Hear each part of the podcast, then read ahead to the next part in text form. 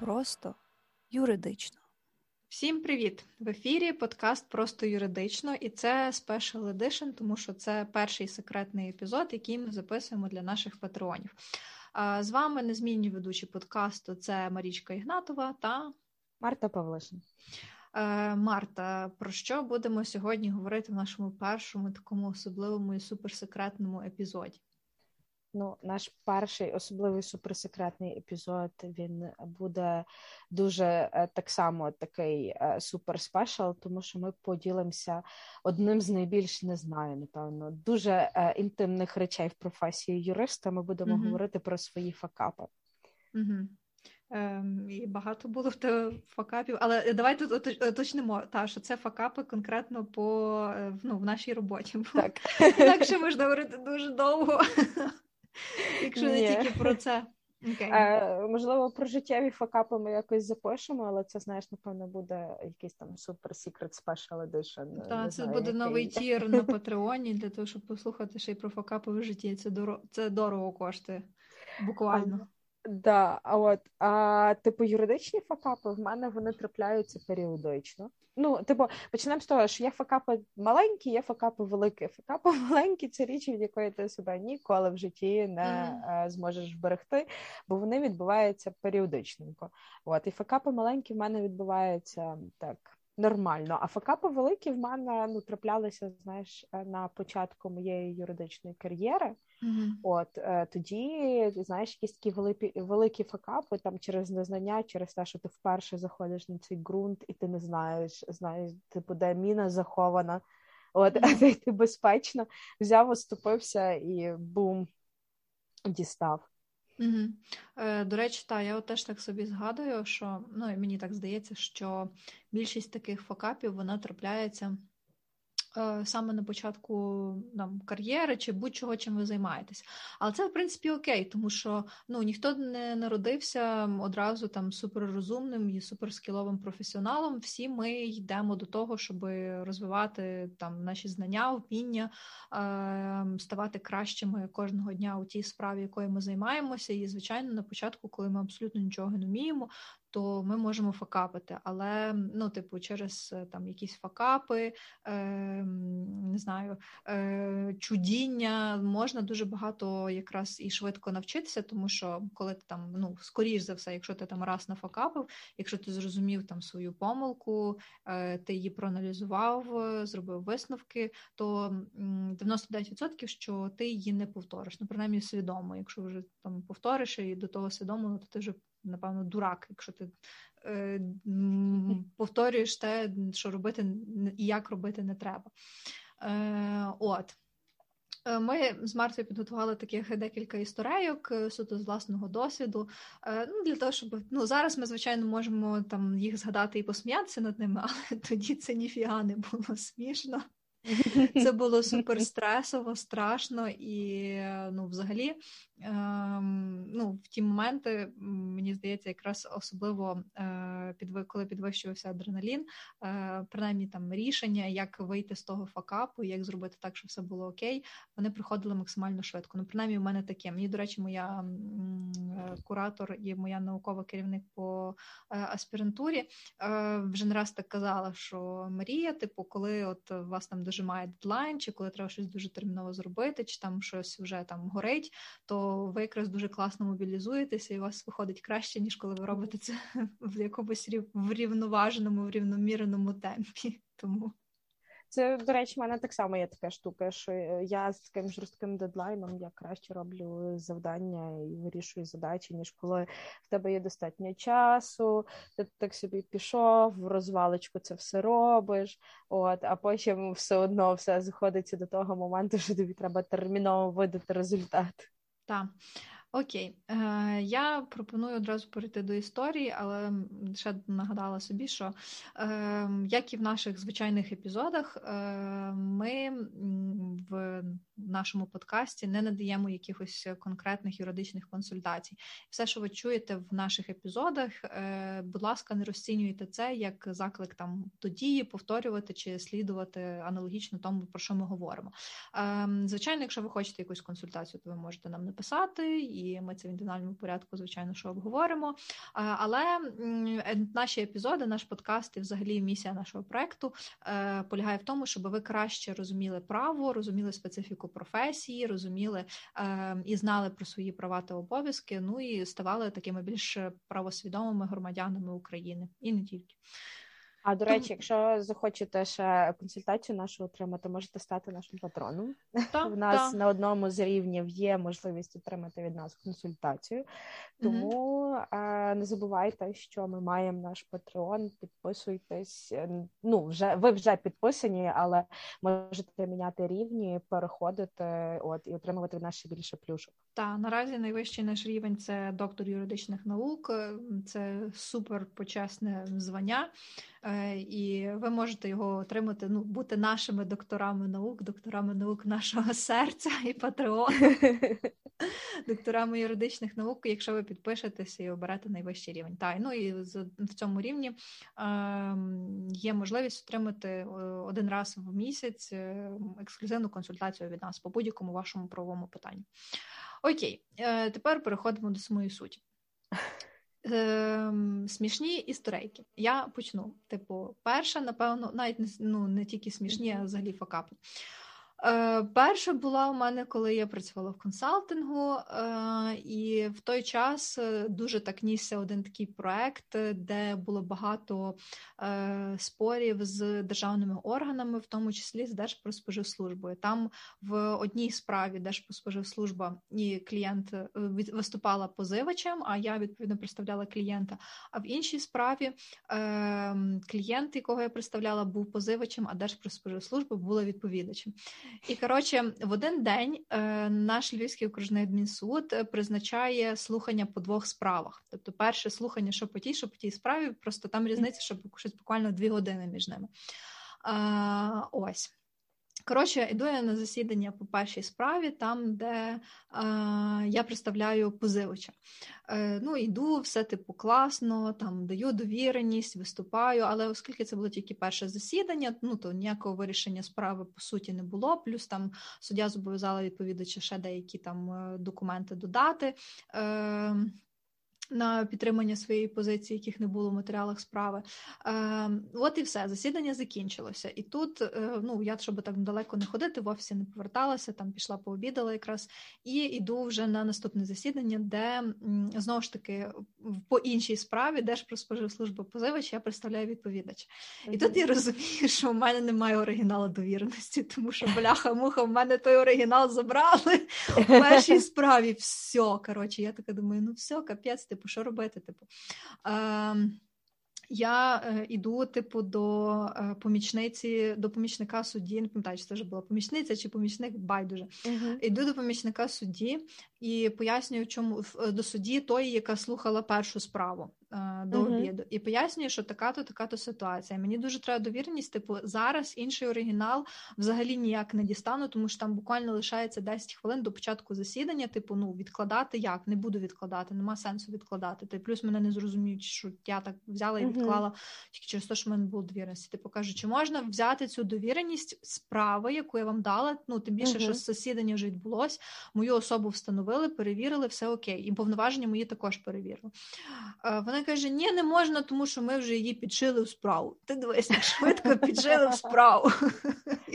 Ну, це якийсь, знаєш, дуже е, такий е, суд ракета просто. Так, ну там ще потім інша історія, але дуже іншим разом розкажу. Е, про те, як в цьому суді склалася своя практика за енну кількість років роботи цього суду, і типу байдуже, що там Верховний каже. А, ось е, і ну одним словом, фонарь. Типу, я кажу: ну ви розумієте, що мене зараз просто банально суддя може не допустити до засідання.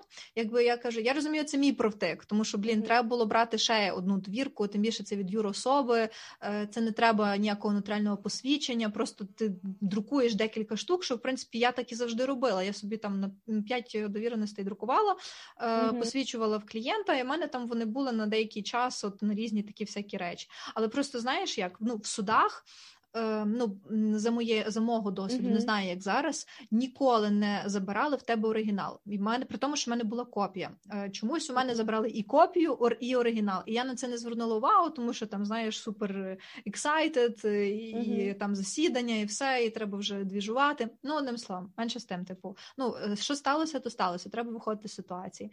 Е, я така кажу: «Е, дайте мені до судді зайти поговорити. Я заходжу до судді, теж пояснюю їй, типу, що сталося. Я кажу, ну давайте якось виходити з цієї ситуації, тому що ну мені треба йти до а там інший суддя uh-huh. слухає справу. Це не одна і та сама суддя. Uh-huh.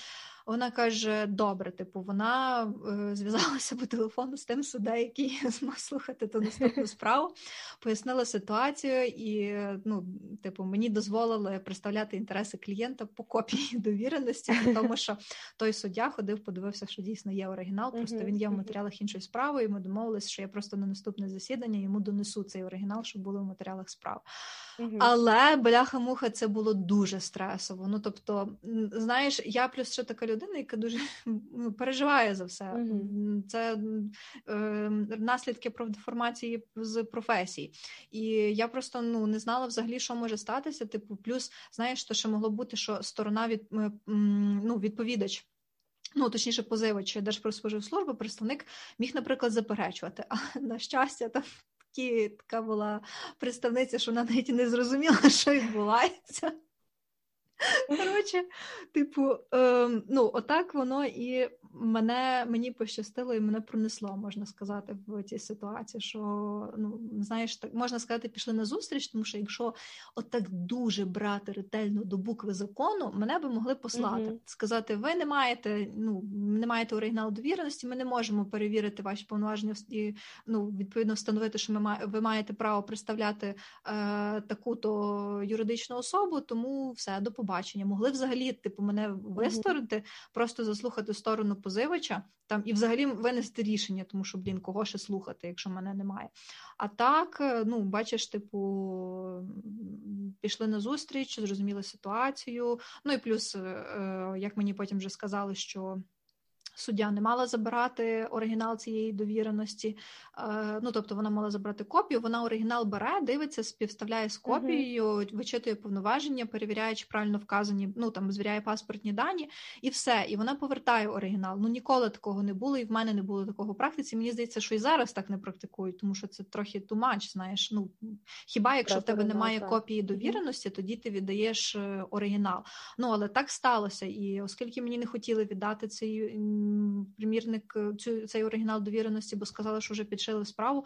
Ну mm-hmm. то якимось чином мусили мені теж піти на зустріч і зрозуміти, що це і не зовсім знаєш, моя була помилка, але тим не менше. Е, Добре, що так вийшло. Е, На все життя запам'ятала. Тепер роблю 100-500 різних копій і завжди дивлюся, чи мені повертають оригінал документа, тому що це не смішно, бляха-муха, що в тебе забирають оригінал документу, і потім тобі його не повертають.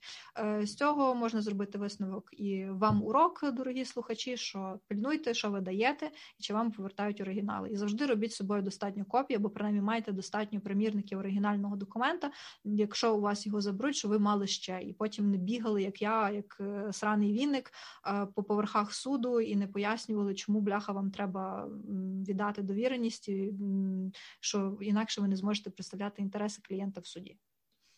Це, до речі, е, дуже така, знаєш, історія повчальна, тому що в мене, наприклад, я зараз прийду до своєї історії, але тут така, знаєш, малий ліричний відступ, в мене завжди є страх, що щось з документом станеться не так. І я завжди друкую кілька копій, і на якихось ставлю дату, а на якихось дату не ставлю. Знаєш, що можна було пізніше дописати. Ага, там, От в мене в мене так вічно. І, е, до речі, це завжди так відбувається. Ну тобто, реально, я до цієї історії пізніше трошки перейду, чому мені треба було багато примірників різних документів.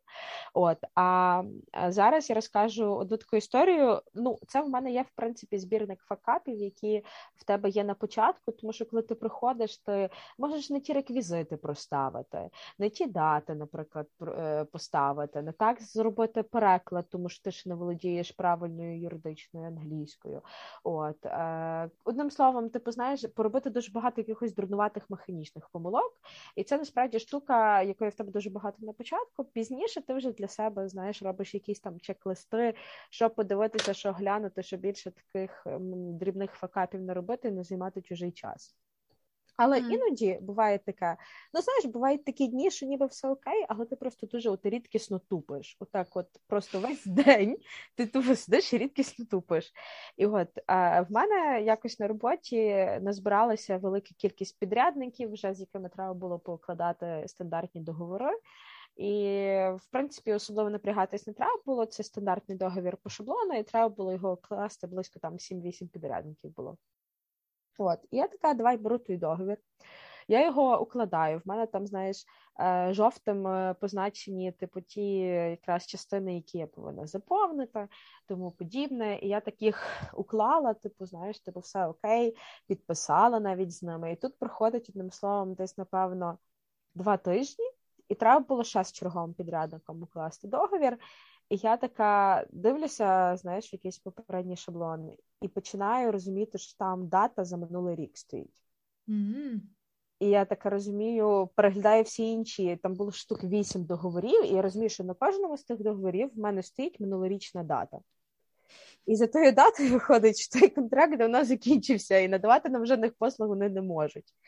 І я пам'ятаю, що я просто беру ті всі вісім договорів, і починаю наново в кожному проставляти нову дату, друкувати наново штук по штук 20 десь, типу, там сторінок було, знаєш, типу 8 договорів, 80 сторінок тих треба було надрукувати. І так само біжу шукати отих от підрядників і казати їм, що вибачте, я така тупенька, тому подібне забула, не подивилася, не то зробила. І підписала з вами з вами договір, де стоїть минулий рік. Я дуже перепрошую. Ну, знаєш, типу, я це все доволі швидко, типу, вирішила, і в принципі мені за то нічого не влетіло тіло. Угу. От. Але як але... же ж стидно але як перед людьми. От, от, найгірше це коли ти підходиш, знаєш, до до, до підрядника і кажеш йому: Типу, я отут Добрий так день, я Олені.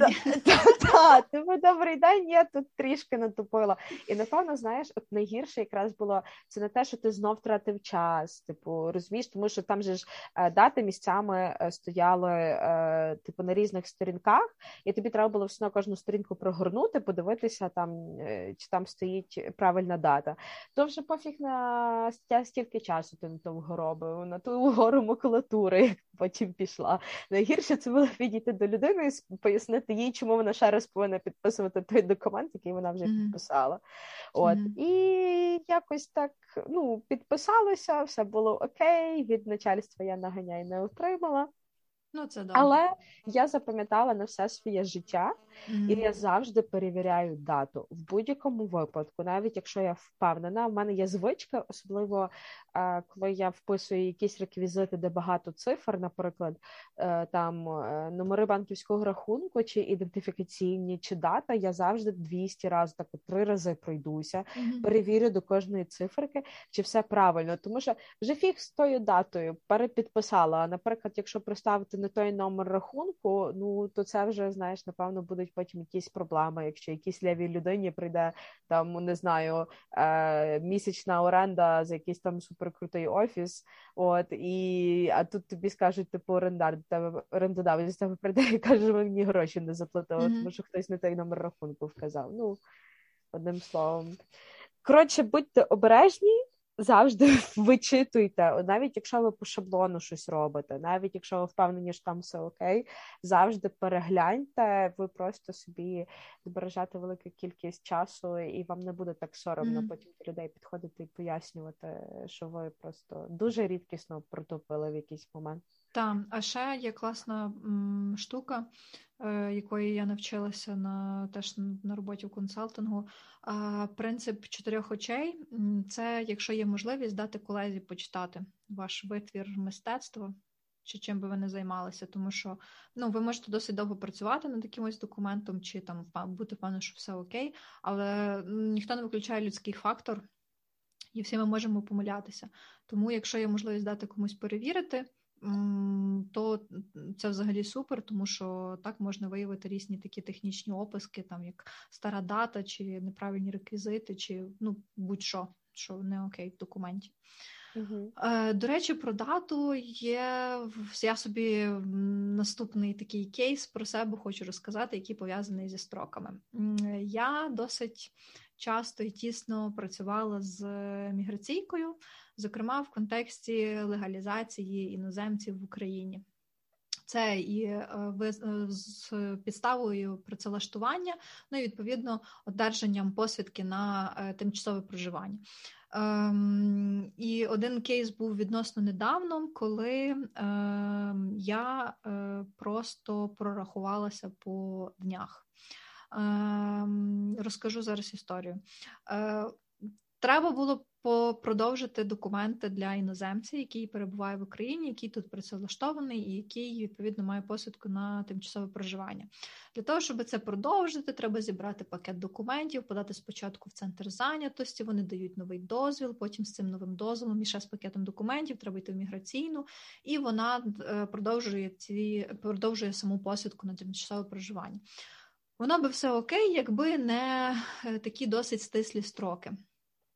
Ем, на посвідку потрібно подати документи до 15 днів. За 15 днів, не пізніше ніж 15 днів до завершення дії самої посвідки. Але є нюанс: це треба зробити за е, не менше ніж за 15 робочих днів. І це був період е, травень-червень, коли там дуже багато різних державних свят і вихідних. І я собі порахувала, що це коротше 15 календарних днів. Я просто забула цей момент. Ну, типу, календарні дні, це ви розумієте, все, що йде по календарю. Робочі дні це за винятком, за виключенням будь-яких вихідних, святкових неробочих днів. Тобто, ну, відповідно, за 15 робочих днів цей момент настає швидше, ніж за 15 календарних днів. І, типу, я розумію, що не вписуємося в строк. Коротше, в мене знову, типу, ну, в мене все тіло похололо. Я думаю, ну капець зараз просто ну, відмовлять в продовженні посвідки, а там скасування дозволу, а там депортація, а там заборона на в'їзд в країну. Господи, що ж я наробила? Але не тут то було. Е, оскільки зараз у нас діє карантин, то будь-які штрафні санкції до іноземців в контексті там просрочення чи там е, протермінування, подачі документів, звернення вони не застосовуються. Відповідно, міграційна не має права відмовити е, такій особі в непродовженні посвідки. І за рахунок того е, все вийшло добре. Ну тобто, не не треба було кіпішувати, треба було просто сісти і почитати ще раз законодавство і ну зрозуміти, що нічого страшного дуже не сталося. Але за інших обставин, якби у нас не було карантину, це було б супер ризиковано, тому що фіг його знає. Я ж навіть говорила зі своєю знайомою. Е, з якою, до речі, ми записували випуск про міграційні справи українців в Машталір. Вона працює в Державній міграційній службі. Я в неї уточняла, яка взагалі практика. Вона сказала, що в їхньому управлінні вони зазвичай відмовляють таким іноземцям, які звертаються запізно. Ну тобто, ага. да, тобто це реально це ну, це, це ризик дуже великий. Да, так, це дуже великий ризик. І тому е, дуже важливо, ну як я тепер роблю, я собі ставлю просто нагадування. Якщо я знаю, що там десь треба подати якісь документи, чи щось зробити, чи якийсь дедлайн в календарі можна поставити собі нагадування там за місяць, за два місяці, за півроку наперед. І навіть на тих самих 15 робочих сраних календарних днів теж можна це зробити і ну таким чином не провтикати строк. Е, знову ж таки, в мене якась карма, напевно, добра, що е, ну, мені так знову пощастило, що є така е, постанова Кабінету міністрів, чи це не постанова Кабінету міністрів? Uh-huh. Anyway, це типу це нормативно підзаконний нормативно-правий акт, але він uh-huh. важливий ДМС в своїй роботі ним послуговується, що не застосовуються жодні штрафні санкції, відповідно, не мають права відмовити. Типу, і там можна звертатися навіть там якось за 30 днів після прострочення того ну, того строку, коли би мала звернутися особа про продовження посвідки. Але ви так не робіть, е, не будьте мною в цій ситуації. Ви собі прораховуйте і реально ставте нагадування. Це дуже допомагає. Тим, якщо у вас дуже багато роботи, дуже багато всього в голові. І навіть якщо ви записуєте десь там свої блокноти, просто потім ну банально забуваєте подивитися в той блокнот то нагадування в календарі там digital на ноутбуці чи в телефоні, ну воно в будь-якому випадку десь там попапчик вилізе і е, нагадає вам, що треба там подати документи чи зробити якусь іншу дію. Е, це, до речі, от реально дуже е, корисна штука, і особливо ці робочі календарні дні. Це просто для мене це якась це найгірше, що може бути реально. От, Тому що ти вічно їх плутаєш між собою, і особливо коли ти неправильно порахуєш і не впевнений, чи це робочі, чи це календарні, і розумієш, потім будуть якісь проблеми, ну це просто жахіття. От, так, але... так, так. Е, ну, Я тепер розумію, що потрібно ставити нагадування на якісь такі важливі штуки. Е, Але була така ситуація. Добре, що все вийшло добре, mm-hmm. але могло бути і не так добре. Тому, ну, типу, добре, ну знову ж таки, це приклад того, що в стресовій ситуації я починаю знаходити всякі різні рішення, там багато ресерчити. Я не ресерчила цю постанову, е, яка реально мені допомогла. Я вже трохи розслабилася, типу. Е, там пояснила Е, особі, що коли вона там піде міграційно, щоб якщо будуть якісь питання, щоб вона посилалась на цю постанову. Але все було окей, ніхто навіть ну, не не подивився на те, що там е, якийсь строк не такий, бо я так розумію, що е, за цей час вже досить багато іноземців зверталося. Ну і всі ну, окей сприймають те, що зараз період карантину можуть бути якісь такі речі непрогнозовані, там знаєш, е, суцільний карантин, знову ж таки за обмеження в'їзду, виїзду і так далі. Ну тобто. Е, Добре, що така постанова є, і вона, можна сказати, врятувала мене і е, ту людину, яка продовжувала документи, але могло і так не бути. Ось. Ну, але добре знаєш, що все обійшлося. От. А в мене моя наступна історія це одним словом. Знаєш, щоб типу коротко тізернути, це е, проект, після якого звільнилося троє людей, які ним займалися, серед них і я. Mm. Одним словом, я от мені якогось милого не везе на реєстрацію юридичних осіб е, некомерційного спрямування, взагалі не везе. Mm-hmm. Товки легше зареєструвати, ніж благодійні організації громадські. Одним словом, була в нас благодійна організація. Це ж коли я в консалті працювала, яку треба було реєструвати. От і якраз а, так вийшло, що троє людей, які здійснювали реєстрацію цієї е, благодійної організації, потім з роботи звільнилися, але це не пов'язано з реєстрацією благодійної організації. Просто все так співпало, але та реєстрація була максимально е, просто геморойна. Я не знаю. Ну е, ще більш геморойний процес для мене був це хіба реєстрація громадської організації, про яку я теж розповім трошки пізніше. Одним словом, ем, що було цікаво, що типу це був в принципі для всіх перший досвід реєстрації благодійної організації, і це було дуже багато ресерчу, і дуже багато треба було з'ясувати е, по е, типу процесу реєстрації, по документах, які треба підготувати, по так само е, зборах, які треба сплатити, тому що навіть е, та нотаріус, яка допомагала нам з реєстрацією, не орієнтувалася в тому, що платити треба, а що платити не треба. І мені здавалося, що я цей закон про державну реєстрацію вже просто на пам'ять вивчила. А, і що і що була за ситуація? Е, Зробили ми статут. А ми ж корпоративщики, типу, були такі, знаєш, е, ну класні. Типу, ми робили гарний статут, не просто якийсь там максимально формально юридичний, такий, щоб красиво читався. От і зробили ми статут, е, зареєстрували ми благодійну організацію. Тут треба було і піти отримати статус неприбуткової. І залітаємо ми. Ну а для того, щоб зареєструвати в принципі е, статут благодійної організації, це звісно, що і в саму благодійну організацію це було здається. Збір не збирався, а от за внесення змін чи за реєстрацію нової редакції статуту, якраз збір збирався доволі таки значний. От і я пам'ятаю, що подаю я ось цю заяву про реєстрацію благодійної організації як неприбуткової тому подібне, і перевіряю, нас немає в реєстрі неприбуткових організацій, немає день, немає другий, немає третій, немає четвертий. Я вже така більшість думаю, ну що відбувається? Дзвоню в податкову. Податкова мені каже, типу, що а ми тут подивилися, а ми не можемо вам зареєструвати. Ми питаємося, чого не можете? Вони кажуть, тому що у вас статут не такий.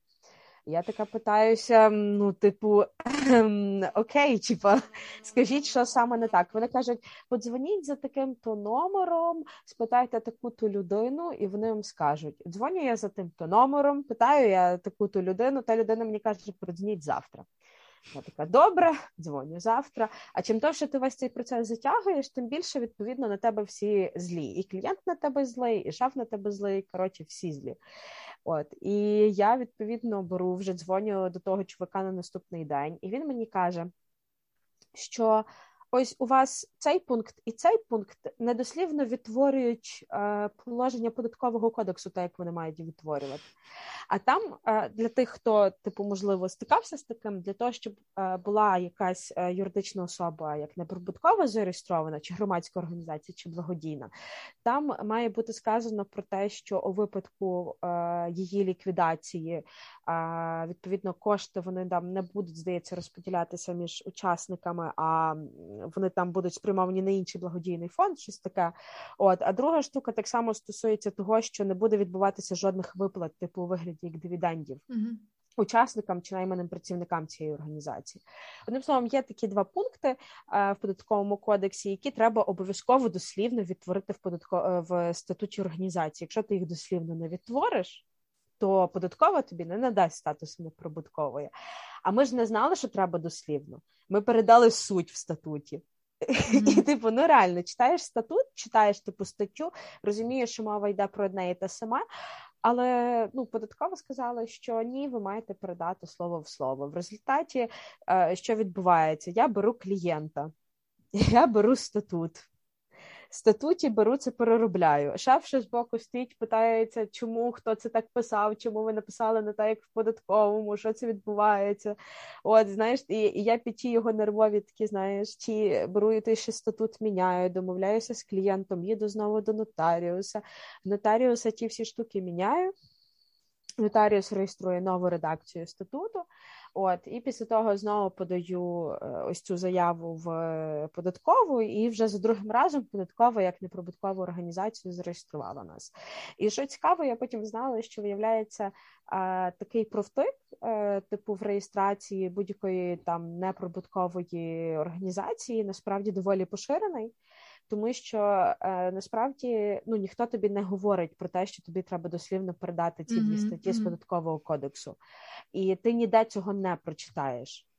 І відповідно mm-hmm. ти це прочити про це знаєш після того, як ти поспілкуєшся безпосередньо з е, працівниками податкової. І е, ця ситуація мене навчила наступної штуки. Я тепер завжди коли в мене є можливість, навіть коли можливості немає, я намагаюся е, додзвонитися до людей, які я знаю будуть приймати рішення, наприклад, в тій ж самій реєстрації, чи по будь-якій іншій дії, яка буде відбуватися, для того, щоб уточнити в них, як відбувається процес, і які треба подавати документи, щоб потім не виникало цих от ситуацій, коли ти все зробив по закону, так як має бути. А тобі прийшли і сказали, що воно трохи не так, тому що е, ви не зробили це дослівно, чи ви не подали якихось там е, не знаю документів, які треба було подати, але про це напряму не написано в законі, і раніше їх ніхто не подавав. Ну тобто, типу різні ситуації трапляються. І тепер завжди, коли в мене є, коли от мені треба зробити якусь е, такого типу дію, я завжди дзвоню в податкову, дзвоню в посольство. От в мене була недавно ситуація, що треба було дізнатись про правила в'їзду, то я дзвонила в посольство. От, типу, чи дзвоню державному реєстратору, і завжди це уточняє до найменших деталей, щоб потім максимально уникнути таких от ризиків. Угу. Так, я підтримую. Я теж насправді так роблю. Е, Ну, по-перше, тому що це економить е, час, е, гроші і взагалі ресурси.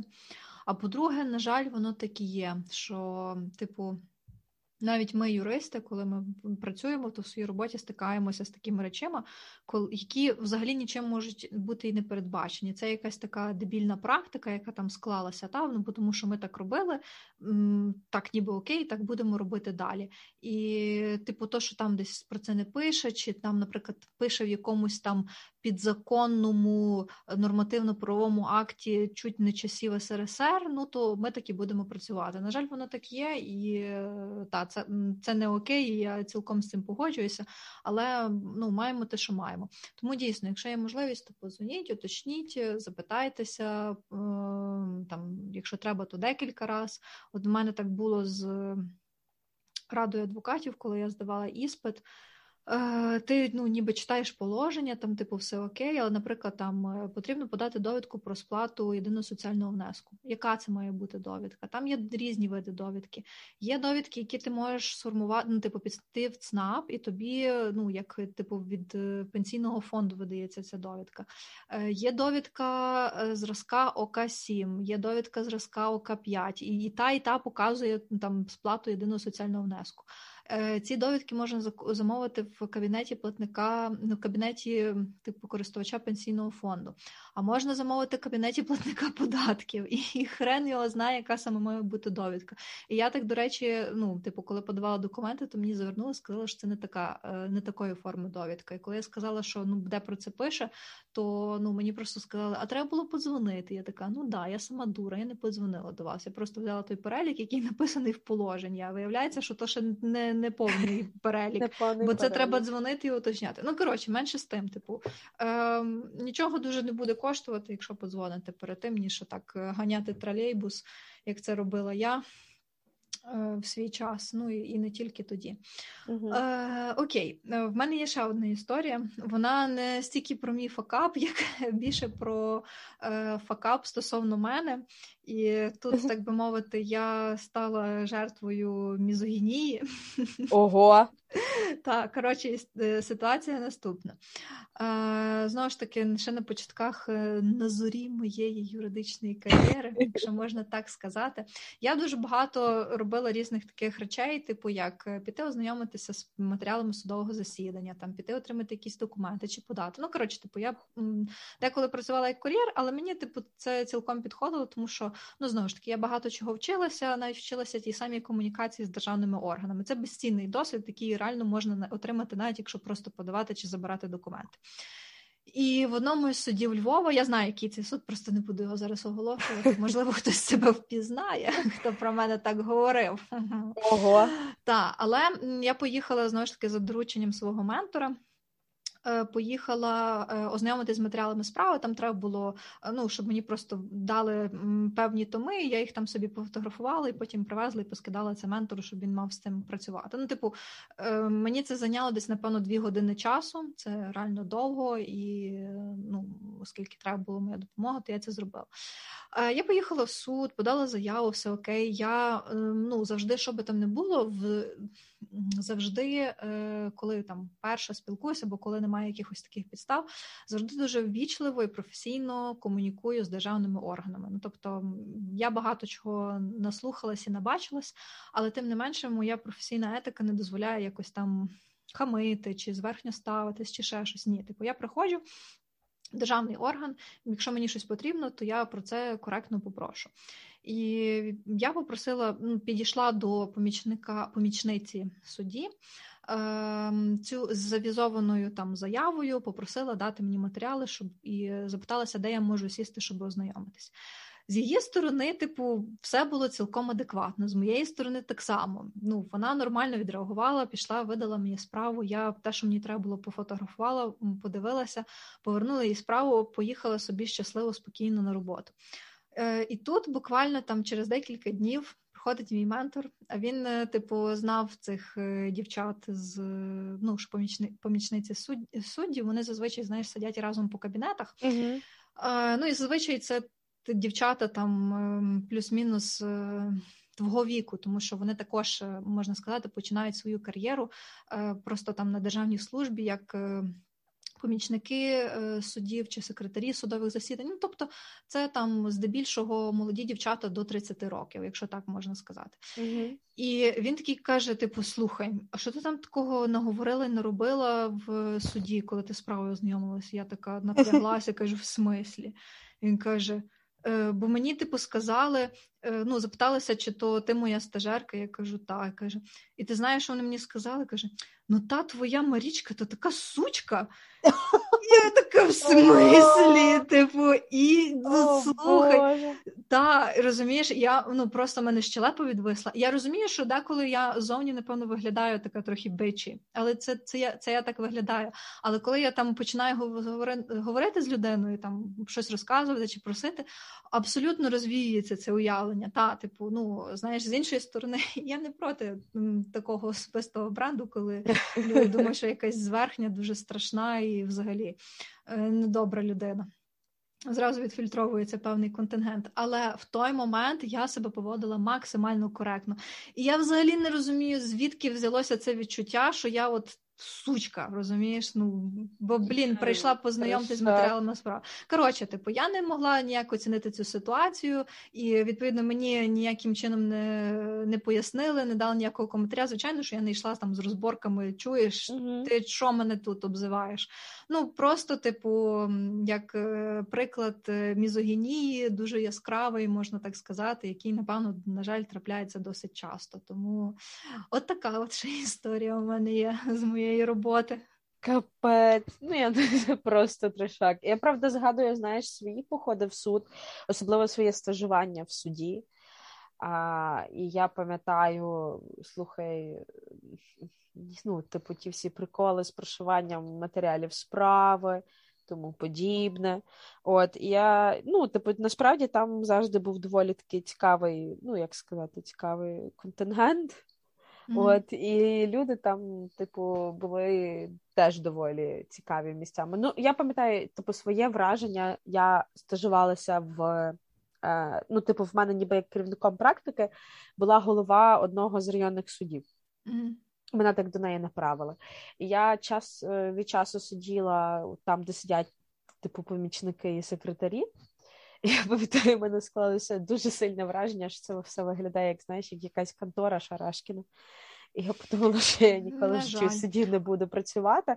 Бо це, от знаєш, е, ну, типу, як як в тих радянських фільмах, чи де де от, от ці от всі столи в вазонках, Mm-hmm. І і люди прямо за тим столом їдять і п'ють, і і обговорюють е, всіх і вся. От і, і mm-hmm. а там, знаєш, адвокати заходять ледь не в губи, цілуються з тими помічницями. Типу, знаєш, ну що там, ну як справа? А ну давай мені матеріали тої справи. Ну, типу, знаєш, все таке якесь таке. Та, та, та. Немає відчуття, в суді. Так, але насправді суд е, судам ем, рознь, і в мене є зовсім протилежний досвід е, такої самої практики навчальної, е, але в суді апеляційної інстанції. І там ну, я стажувалася в цивільній палаті. Ого. І я також ну, сиділа в кабінеті з ем, помічниками суддів і абсолютно інше враження. Тобто вони всі, по-перше, були класні, цікаві люди. Mm-hmm. По-друге, вони дуже класно знали свою справу. От Ти собі навіть не вляєш, типу, от мені от чувак він пояснював, типу, як там правильно це все робити, опис, прошивати. Він це так ага. майстерно робив, ну просто фанатик своєї справи. Потім мені пояснювали, як які заяви складати, типу описи. Ну, коротше, типу, це все виглядало дуже круто, і я собі скажу, що з деякими людьми я досі підтримую зв'язок, з якими я там познайомилася. Це на секундочку був 2015 е, рік. Та, це був 2015 рік, коли в мене була навчальна практика, це магістерська вже практика була. І ну, сказати відверто, дуже потужні там секретарі і е, помічники суддів. Е, в них там прямо в роботи було дофіга і валом, і я uh-huh. там ну, то, що могла їм старалася допомогти, щоб трошки їх розвантажити.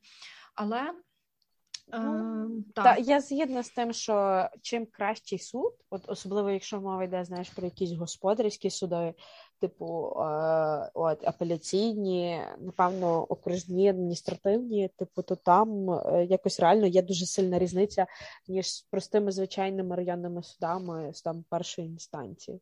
Mm-hmm. От коротше, про контори далі буду говорити. Mm-hmm. Ну як про контори донтично, у мене є історія знову ж таки продовження моєї епопеї з тими е, на, на комерційними організаціями. Реєструвала я громадську організацію. І тоді вже е, були доступні оці всі чуда, які встигли зробити Міністерство цифрової трансформації, послуги, державні послуги онлайн. І давай тако зібрала всі необхідні документи. Думаю, буду реєструвати онлайн. Сканую раз, сканую другий раз, третій раз сканую, закидую то всі ті всі документи, не пускає мене система. Ну, я така вже думаю, добре, фіг з тим піду в ЦНАП. Приходжу в ЦНАП, і тут чувак мені каже: а де структура власності? Mm. Ну, е, от просто щоб ви собі розуміли, я не знаю, чи нас юристи слухають, чи не юрист, структура власності, чого вона подається? Вона подається для того, щоб розуміти, як кінцевий бенефіціарний власник, чи він є, і як він впливає на товариство з обмеженою відповідальністю. В громадських організаціях немає цих кінцевих бенефіціарних власників за природою, тому що там не формується статутний капітал, вони не мають в ньому часток і відповідно вони впливати не можуть на цю громадську організацію. І логічно, що ця структура власності для громадських організацій подаватися не має. А я ж людина розумна, я ж прочитала 200 раз на сайті ЦНАПу, на інших сайтах, що треба подавати, і там не була мова про структуру власності. І я говорю з е, чуваком, з, з тим е, з працівником ЦНАПу, і він мені каже: Ну я можу прийняти ці документи, ми їх направимо держреєстратору, держреєстратор їх поверне.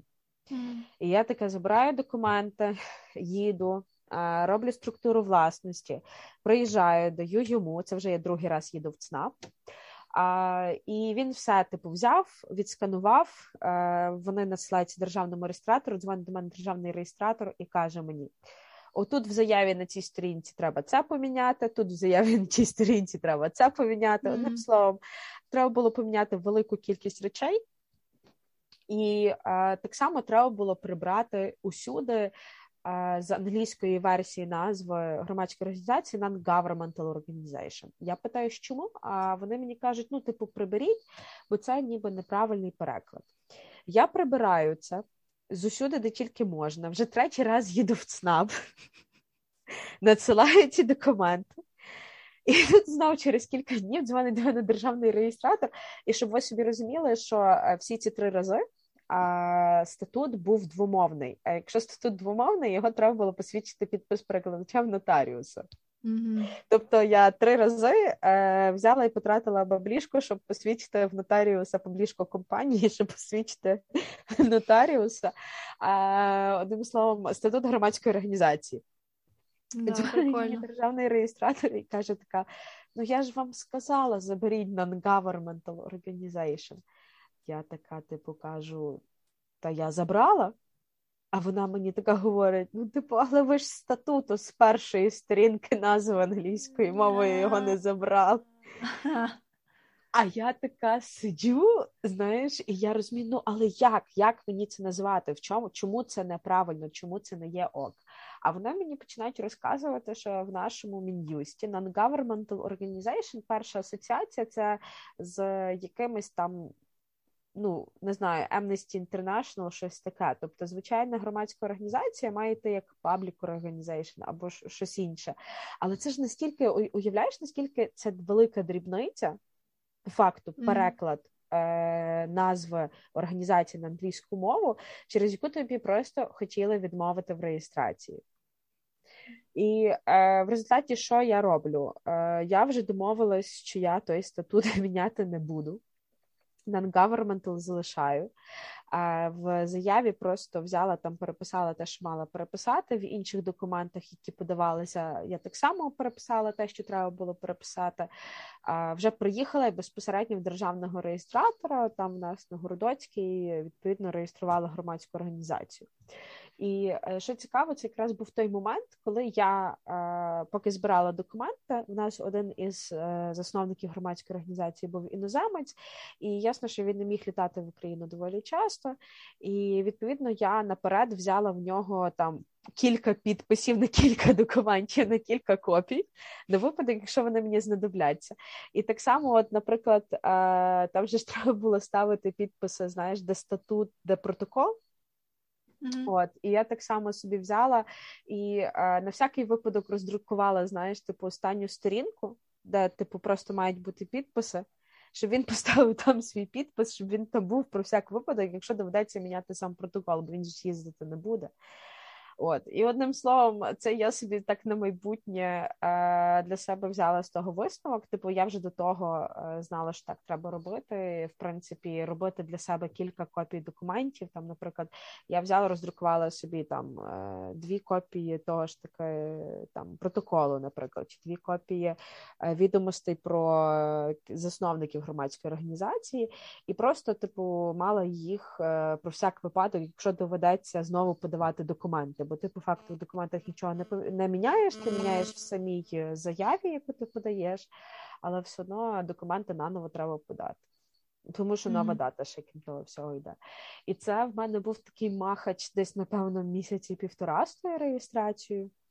Ми нарешті ту реєстрацію отримали, От, але потім епопея продовжилася з банком.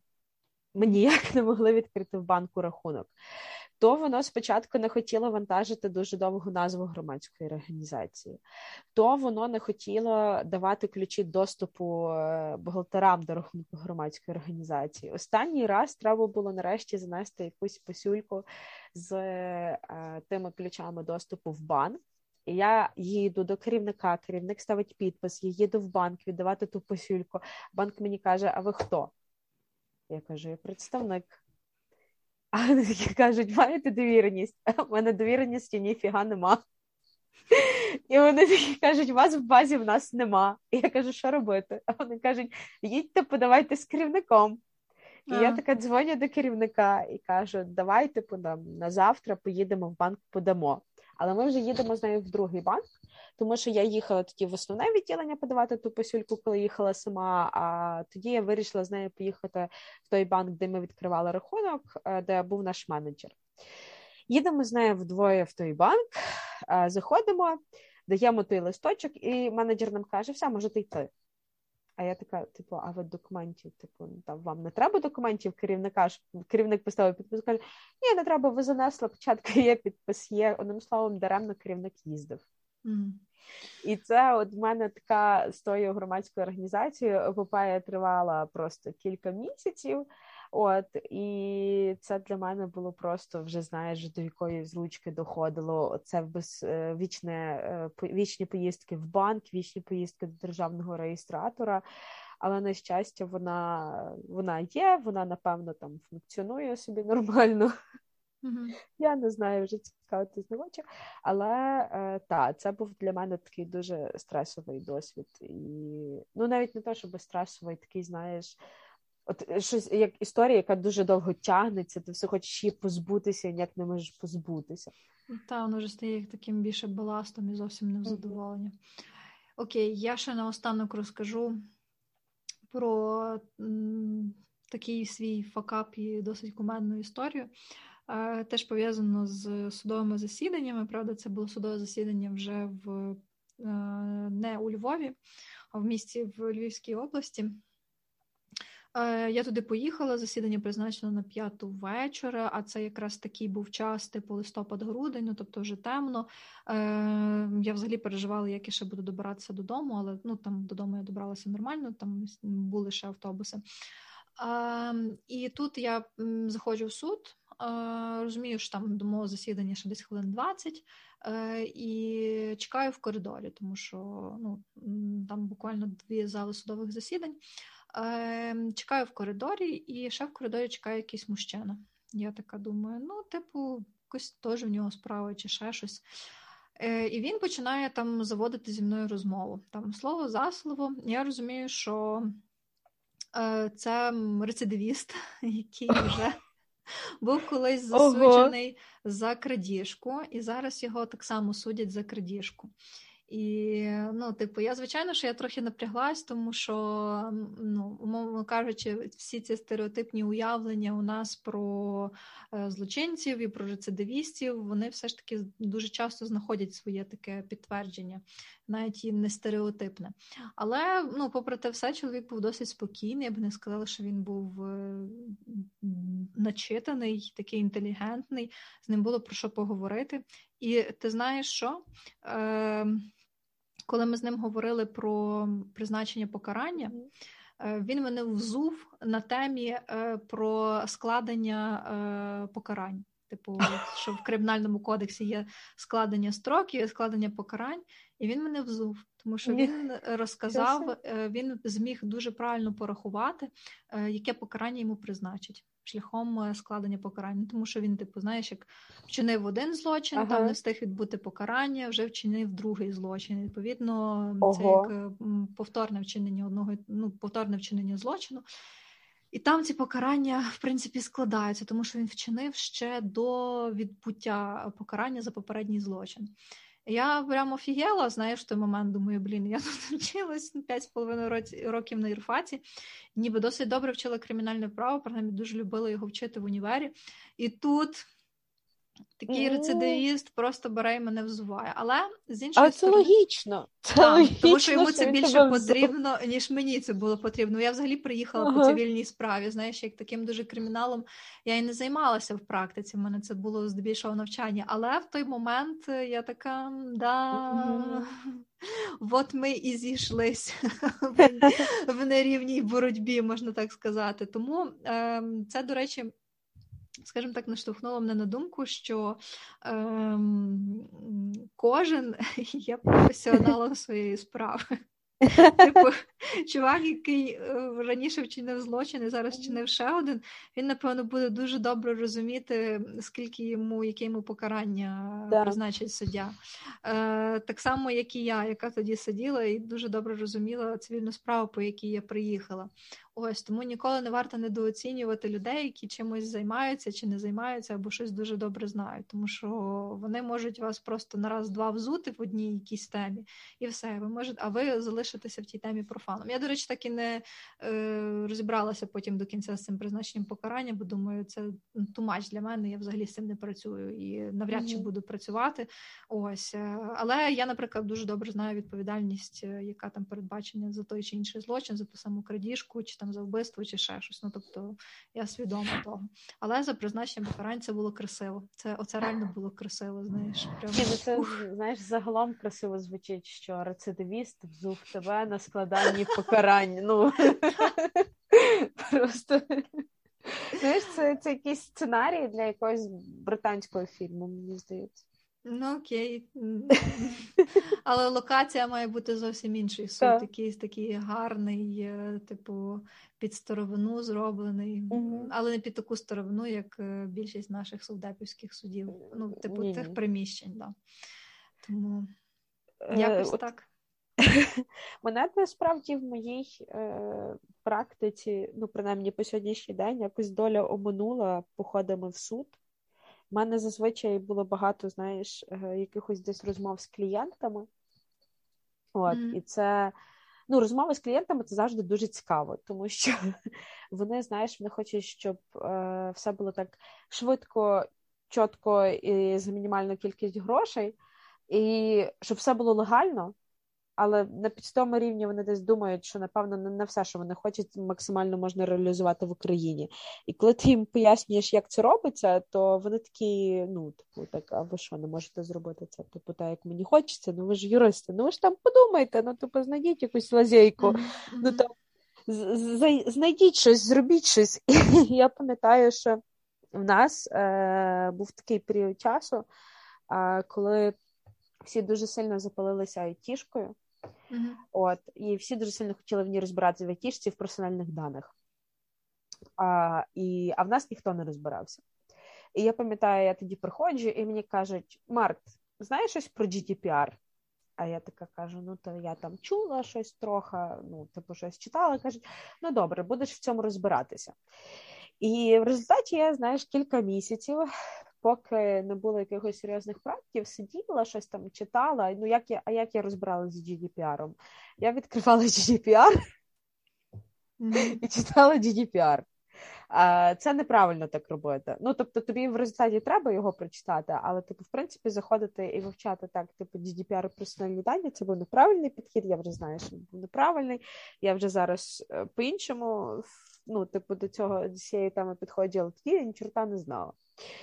От і пам'ятаю, що прийшов якось е, до нас клієнт і сказав, що, типу, я хочу, щоб в мене була політика конфіденційності, політика кукіс. Напишіть, будь ласка.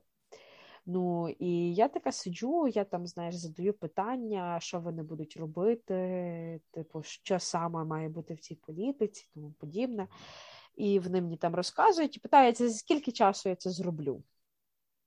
А я така кажу, за скільки вам треба? А вони такі говорять: а, ну, а, в нас, в принципі, ця політика мала висіти ще місяць тому, тому що ми збиралися запустити проект наступного тижня, і ми далі збираємося запускати проект наступного тижня. Тому, будь ласка, якщо в у вівторок в нас все буде, то зробіть, будь ласка, на вівторок. А розмова відбувалася десь в четвер зранку чи в п'ятницю зранку. А я така, що кажу? Я кажу, та добре, давай ну, зроблю. Mm-hmm. А типу, писати політику якісь політику конфіденційності, ну особливо, якщо там знаєш, є якісь аспекти, які треба враховувати, особливо в питаннях чутливих даних.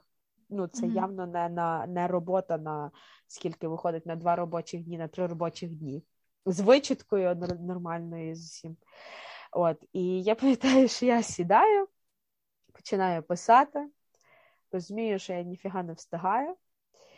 І е, в якийсь момент, звісно, що на мене е, трошки наїхали, а, тому що я сказала клієнтові, що я встигну, а насправді я не встигла, mm. продукт не готовий і, ну, типу, нема що показувати, а в них там вже заплановані, знаєш, якісь дії з цим. І після того я це був для мене доволі такий повчальний кейс, після якого я зрозуміла, що насправді треба завжди.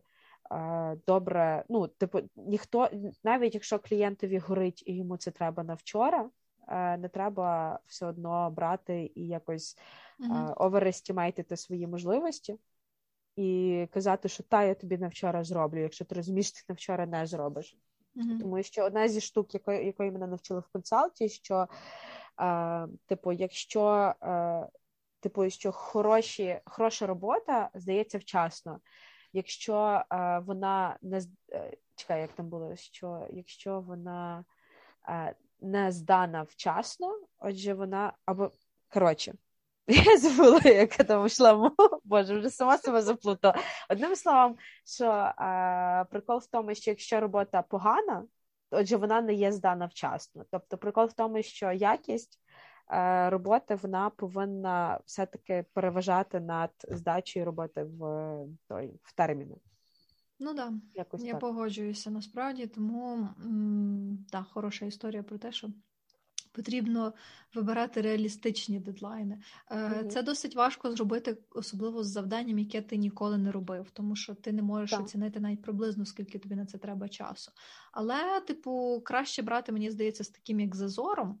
І ну, нехай там витратити трохи більше часу і потім ще доопрацювати, ніж дійсно потім отак е, гнати і не встигати, і видати продукт, який там абсолютно не відповідає тим очікуванням, які були на самому початку. От це для мене була дуже повчальна штука. Тому я зараз собі, знаєш, беру максимально якісь такі адекватні дедлайни, щоб mm-hmm. мати можливість в разі чого ще взяти і ну, mm-hmm. внести правки, як мінімум. Да. Тому на цій повчальній веселій ноті, до речі, я звернула увагу, що ми з тобою про е, такі факапи розказували, які все ну, все ж таки завершувалися добре. Тобто, знаєш, не було якихось таких безвихідних ситуацій.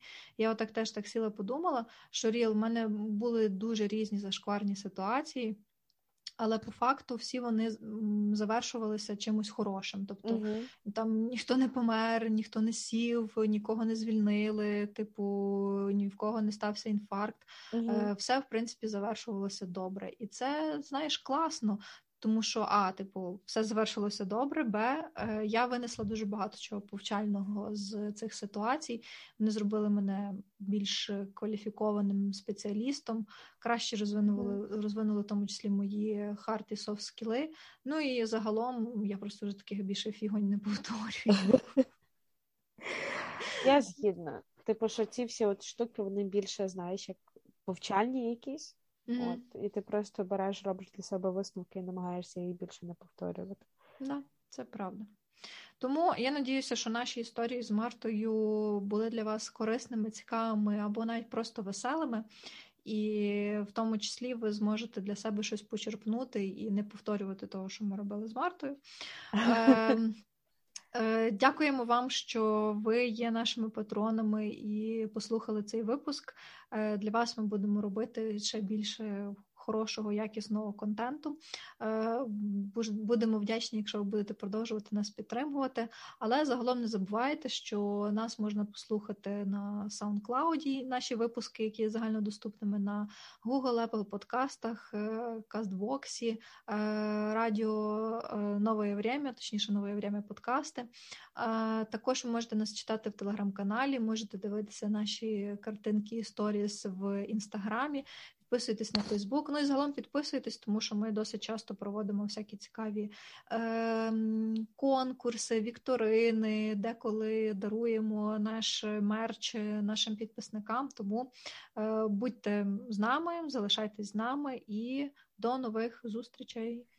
А ще не забувайте лайкати, коментувати і розповідати про нас своїм друзям і колегам, мамі, тату, родині.